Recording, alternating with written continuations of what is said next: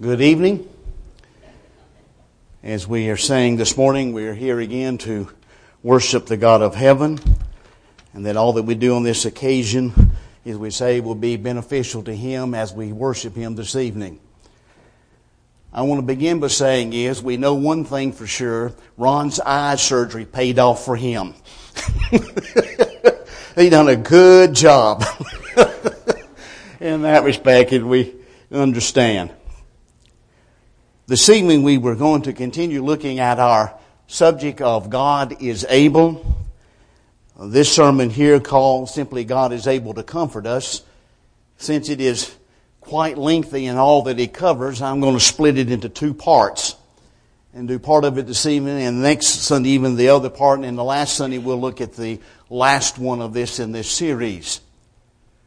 One of the things that is obvious to every one of us because we read it either in the headlines of the paper, we hear it on the news every day. And that is someone being shot and killed. It has become a part of our culture, not only here, but throughout all of our country. This goes on day in and day out.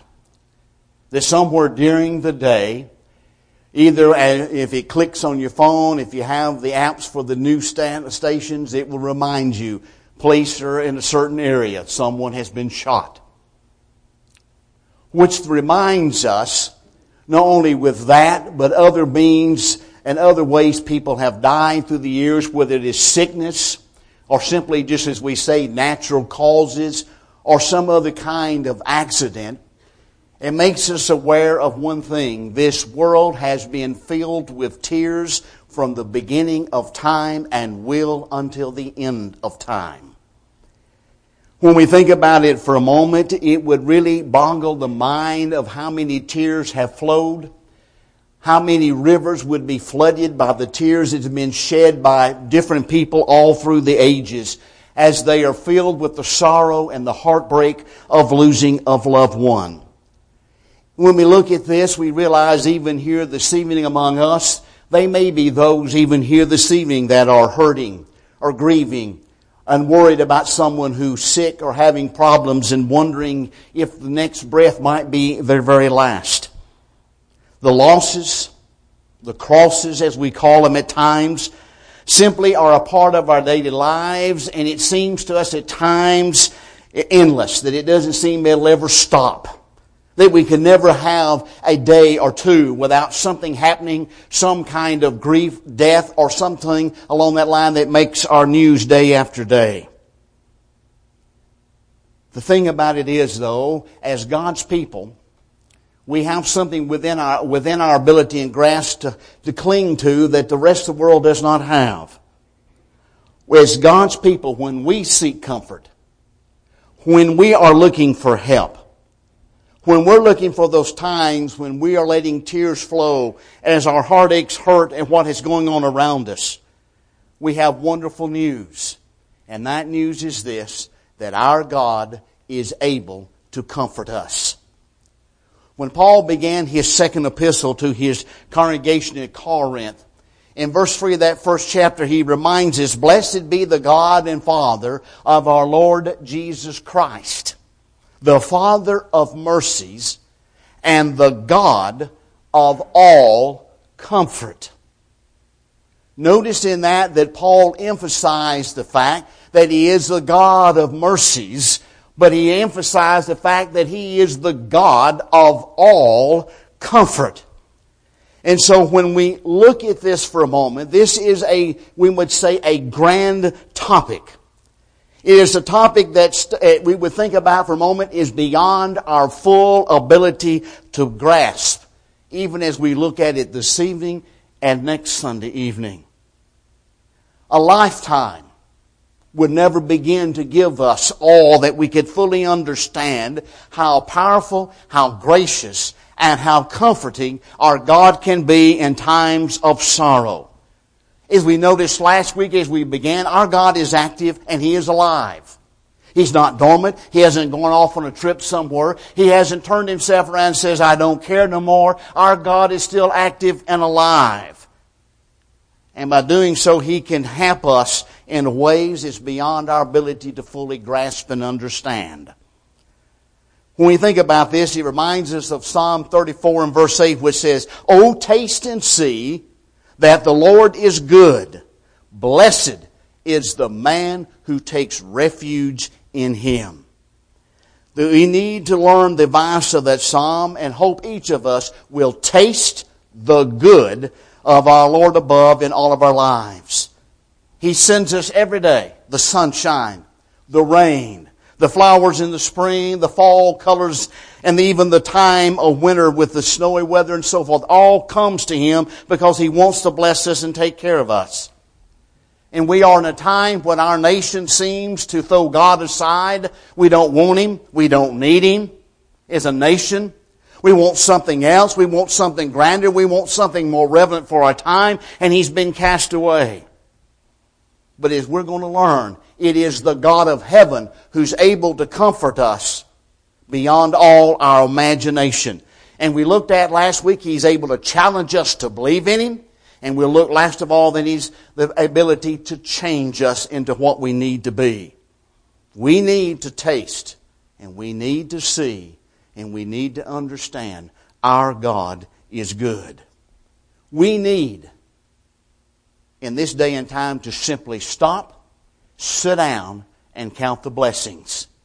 Sit down and remind ourselves and point out the fact in our own lives the good God has done for us and taking care of each of us individually, helping us when through times of sorrow, through times of joy, difficulty, whatever it may be. We need to sit down and remind ourselves of how good God is and how He was able to comfort us.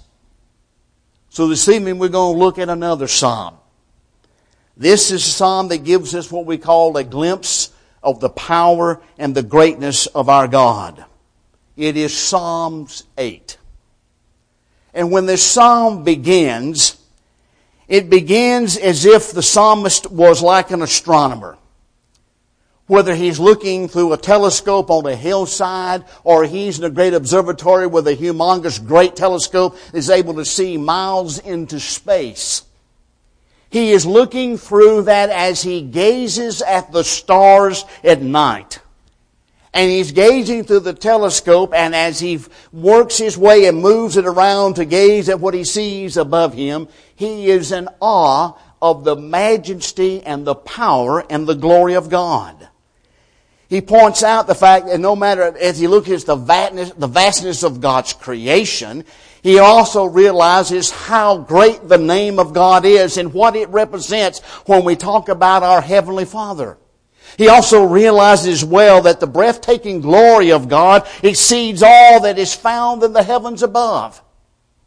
Why does he say when he begins, O Lord, our Lord, how majestic is your name in all of the earth? You have set your glory above the heavens. Notice though, as he begins this particular psalm, notice how he begins it. Notice how he addresses the God of heaven. He's not the creator. He is not the Lord God. He presents him to us as our Lord God. Pointing out the fact that God is personable that God is within reach of every one of us. And when you think about that for a moment, can we begin to phantom the thought that we as these, as human beings on this earth have the ability and have the right as His children to call Him our Heavenly Father? How can it? How can it be that this God who is all powerful, this almighty creator of all the vast universe, be so personable that we can call him our Lord. But yet, this is the wonder that is expressed throughout every, uh, all the Psalms from beginning to end. He is our Lord. He is our shepherd. He's the father of the fatherless. He is our God. He is our rock. He is our salvation. And he lets us know by this, the psalmist does, that God is up close and he's personal with all of his creation. Look at verses 3 and 4. And when I think, when I look at your heavens, which you have set in place. What is man that you're mindful of him, and the Son of Man that you care for him? Oh, the psalmist here is letting us know as he's began. Here's something that he's saying to all of us. I want it. And he says, I want you to want it. I want you to taste and to see and observe the glory of God. As I observe the sky at night, in the Matthew and the Beatitudes, as Jesus begins that Sermon on the Mount, reminded us there, Blessed are the pure in heart, for they shall see God. How is that possible? We see Him through His Word. Each time we pick it up, each time we read of it, each time we observe it, we see God in His Word, His power, His majesty, as He describes Him, and we see His works and what He has done for mankind all through the years. We see Him, as we say, if we look at His creation, we know that God exists. We know of His abundant power and ability. But the sad point of it is, many will never see this. Many will never be able to observe the fact of the God of heaven because they don't really believe in Him and they don't care. They're all set for themselves. But in this psalm, David is not just amazed at God's creation. What he is really amazed is this, that God would even be mindful of him. Think about that. God is mindful of me. He asked the question, what is man that you are mindful of him? We look at another way we could ask it in this question, who am I who am I that the God of heaven would even care? When we think about it, our earth is just a speck among, as we say, this vast universe that He has created. We are just a small speck of dust on the earth, as it were, when we count ourselves in relation to this whole universe that He created. And we still ask ourselves, why would God even care about man, let alone crown him with glory and honor? As he states in verse 5 of this psalm, David was wondering, as each of us needs to, why in the great scheme of things would God even care about someone like me? What makes me special? Each person could ask that question. What makes me special to God? After all, when we look at ourselves, we're weak, we're sinful, and sometimes we're rebellious and presumptuous. Which makes us ask, why is God patient? Why is God still loves me? Me of all people. Why does he still love me? See, we ask ourselves at night, as you may lay down on the grass and look at the sky above and all the multitudes of stars that we can see with our eye, we must still ask ourselves, why does God care about me? And after being in 16 years into this 21st century, and about seven to eight billion people living on the face of the earth, we still going to ask again this same question. Why does he still care? And why would he care about me? Because his love is as great as his glory. That's it. His love is as great as his glory. We can marvel along with Apostle John in chapter 3 and verse 1 of his first epistle. See what kind of love the Father has given to us that we should be called children of God, and so we are. So we are. His love is as great as His glory.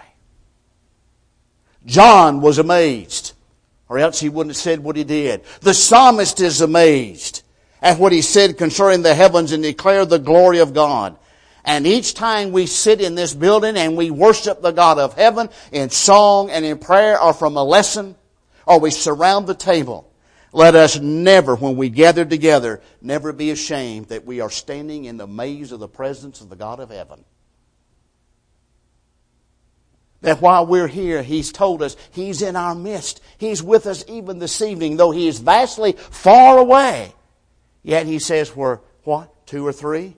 I'm in the midst. Why would God care? We all know and understand the greatest example of God's greatest of love and compassion for mankind was truly expressed in the gift of His Son. We all know and understand that is truly the greatest culmination. If you want to say the love of God, it is the gift of His Son. What did His Son do? His Son walked among us as the great physician. And we read over and over again throughout all four of the Gospels where in a multitude of people that would be gathered around Him, it would say He healed many of various diseases. And when you think about that, just that alone, John was right. If I wrote down everything that I have seen him do and say, the books of this earth could not contain them. Could you imagine if we gathered any insight to every person he healed and whatever was wrong with it and how, it, how they recovered from it, whatever would be amazing. He did all that because he had compassion. But he really came to heal our broken hearts and our broken lives by the golden cord of the love of God. And to cleanse us from our sins and to make us whole again. But here's the thing when you stop and think about it, you have to be amazed and still would have to be amazed 21 centuries later that God still even cares, much less still has compassion for us, mankind, that He created. Why? Let's look at it for a moment through our eyes. We're human. We all know that. That's a statement we can say and almost laugh at, but it is true. But one of the things happens to us as humans. Do we not, as humans, become calloused and hardened at, at things that continue over and over and over and over again? We reach a point where we're not shocked anymore. We come to a point where we almost find ourselves as it were having a hard time of being compassionate toward someone and the problems they're having in life. So it makes us think for a moment that all through the centuries, that everything God has seen, it makes you wonder has God's heart not become hardened and callous like ours? Why hasn't it? Ours has. We read in the news of another shooting in some part of town. We go, well, just another day. And we think no more about it. We wonder for a moment about ourselves individually. That at times do we find it difficult for each of us to turn the other cheek when someone wrongs us again and again and again. That we find it hard to continue forgiving someone who keeps doing it over and over again against us and keeps coming back and asking us to forgive them, we have a hard time of saying, yes, I forgive you. It's hard for us to do it. Why? Because we've got to the point in our hearts and minds we just don't care anymore. We don't care.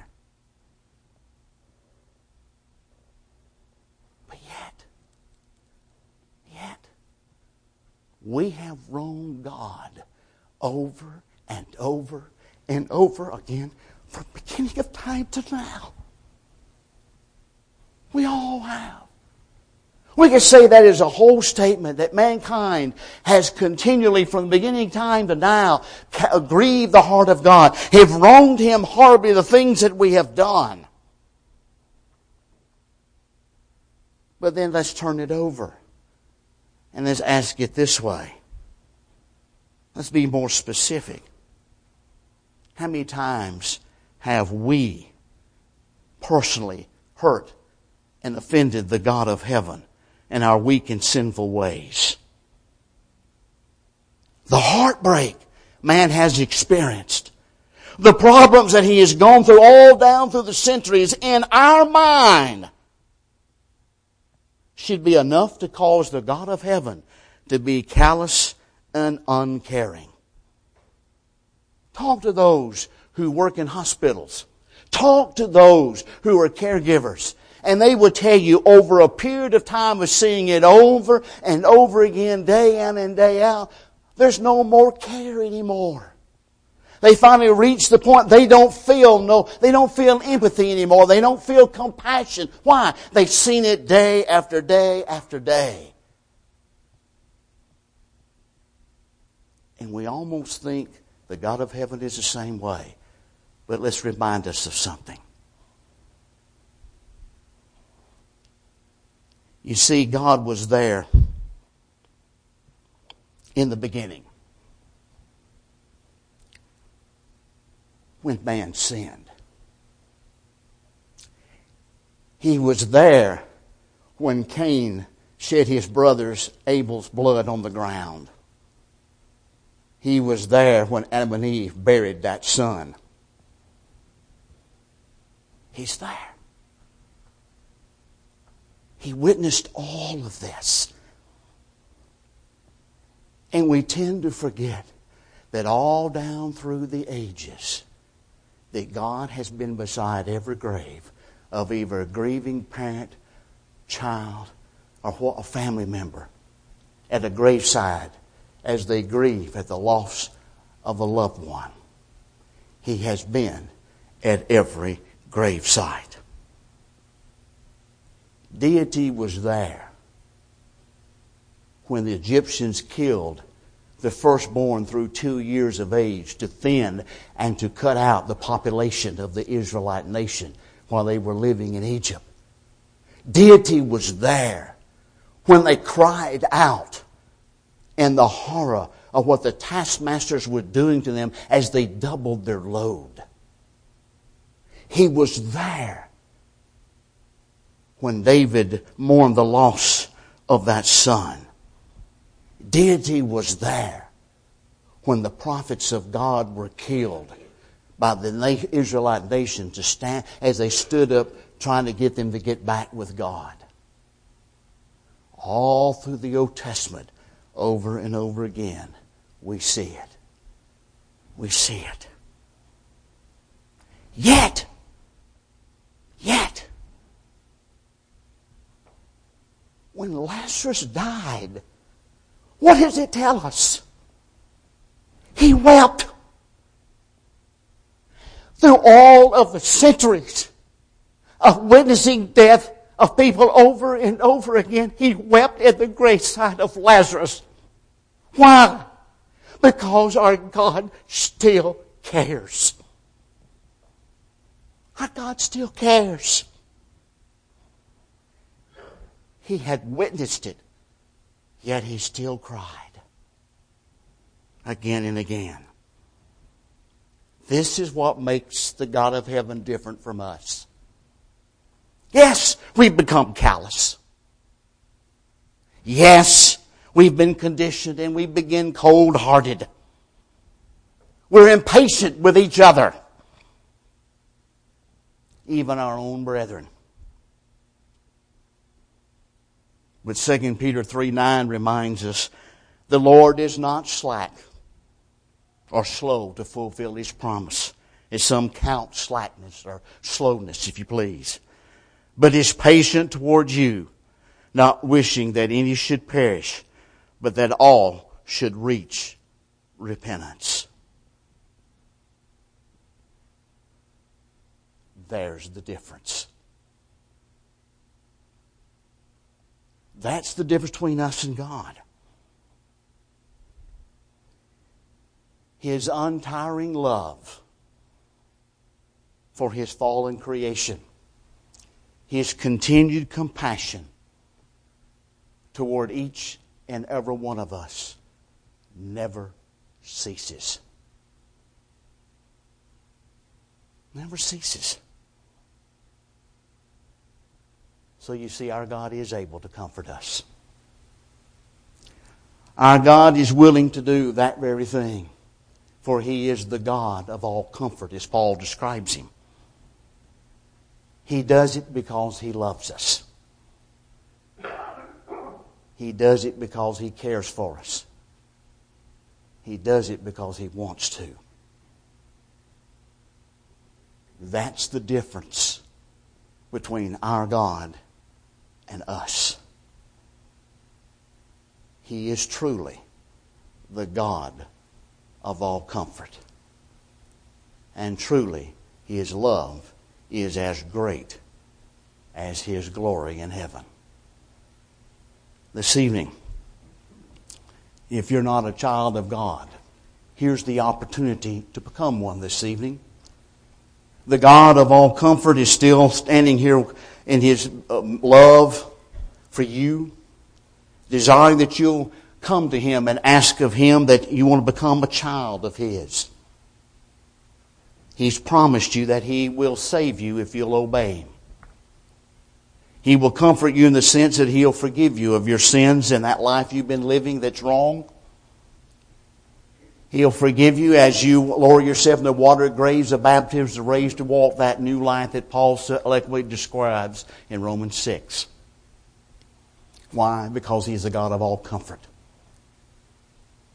This evening He wants to comfort you by having you become His child. And from this day forward, He will help you. He will take care of you. He will be there when you need Him. But this evening, if you're a child of God who strayed from that truth, that you've strayed from him, you've brought heartache and harm upon him, you've embarrassed him, you've brought sin and reproach in your life against him as a child of his. He's asking you the same thing. Come home. Come home. I'll comfort you. If you ask me in the right way, in the humble heart, I will forgive and forget and comfort you, strengthen you, and guide you from this day forward as you return back to the fold of safety. Think on that while together we stand and while we sing.